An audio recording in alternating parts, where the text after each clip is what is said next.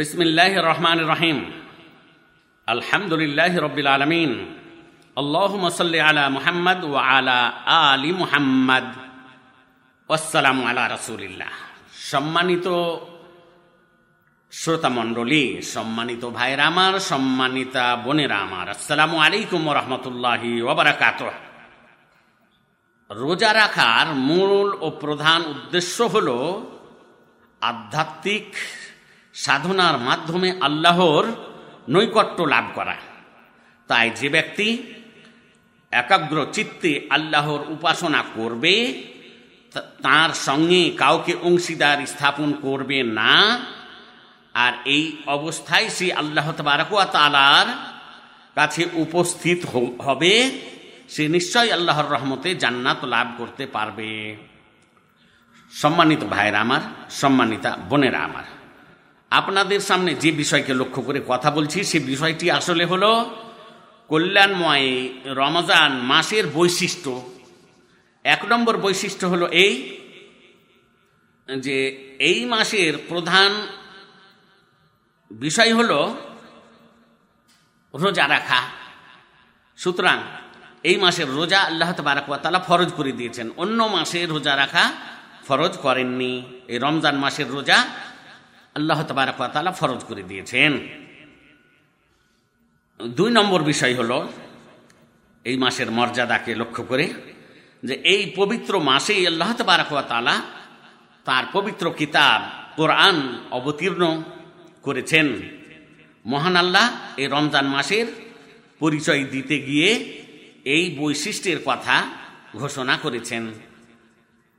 শাহর রামাদান আল্লাদি উনজিলা ফিহে এল কোরআন হুদাল্লিন নাস বাইনাতিম মিনাল হুদা ওয়াল ফুরকান।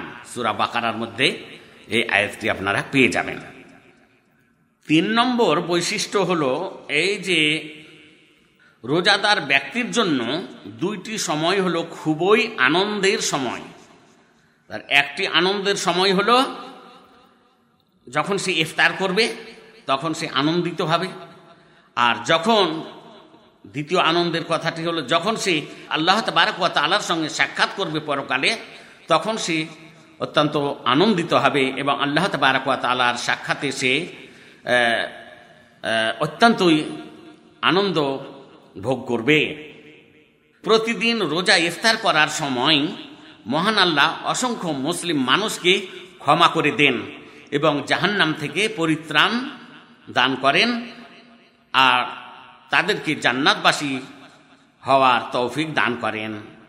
আর এই মাসের মহামর্যাদার আর বৈশিষ্ট্যের কথা এটাও জেনে রাখা দরকার যে আল্লাহ তালা এই মাসে এমন একটি পবিত্র রজনী দান করেছেন, যেই রজনীর এবাদতের মর্যাদা হচ্ছে এক হাজার রাতের এবাদতের চাইতে বেশি উত্তম। এক হাজার রাত যাতে লাইলাতুল কাদার থাকবে না।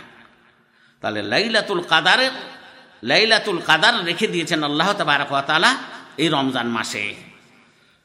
এই লাইলাতুল কাদারের মঙ্গল থেকে যে ব্যক্তি যে ব্যক্তি বঞ্চিত হবে, এই লাইলাতুল কাদারের রাত্রের মঙ্গল থেকে যে ব্যক্তি বঞ্চিত হবে, সে ব্যক্তি প্রকৃতপক্ষে আরও অন্যান্য মঙ্গল বা কল্যাণ থেকে বঞ্চিত হয়ে যাবে। সে সর্বহারা হয়ে যাবে। এবং দুর্ভাগা হয়ে যাবে। আল্লাহ তালা যেন আমাদের মধ্যে থেকে কোনো ব্যক্তিকে এই সর্বহারা না করেন বা দুর্ভাগা না করেন। আমাদেরকে যেন আল্লাহ তবারকতালা লাইলাতুল কাদারের মর্যাদা লাভ করার তৌফিক দান করেন। এই পবিত্র রমজান মাসের আরও একটি বৈশিষ্ট্যের কথা হলো এই যে এই মাসে জান্নাতের সমস্ত দরজা খুলে দেওয়া হয় আর জাহান্নামের দরজা বন্ধ করে দেওয়া হয় আর শয়তানকে আটক করা হয়।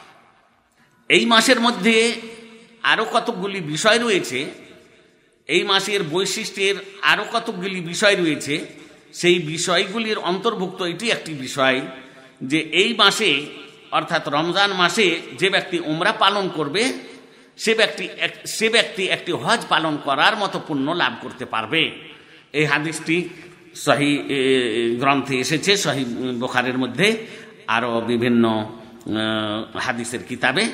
তো আমরা যারা রমজান মাসে সুযোগ সুযোগ পাব, উমরা পালন করার, আমরা উমরা পালন করার চেষ্টা করব। তো আল্লাহ তালা যেন রমজান মাসের বৈশিষ্ট্য আমাদেরকে রক্ষা করার তৌফিক দান করেন। আর এই বৈশিষ্ট্যগুলা, বৈশিষ্ট্যগুলির দ্বারা যেন আমরা উপকৃত হতে পারি, এই তফিক যেন আল্লাহ তালা আমাদেরকে দান করেন। আসসালামু আলাইকুম রহমতুল্লাহ বারাকাত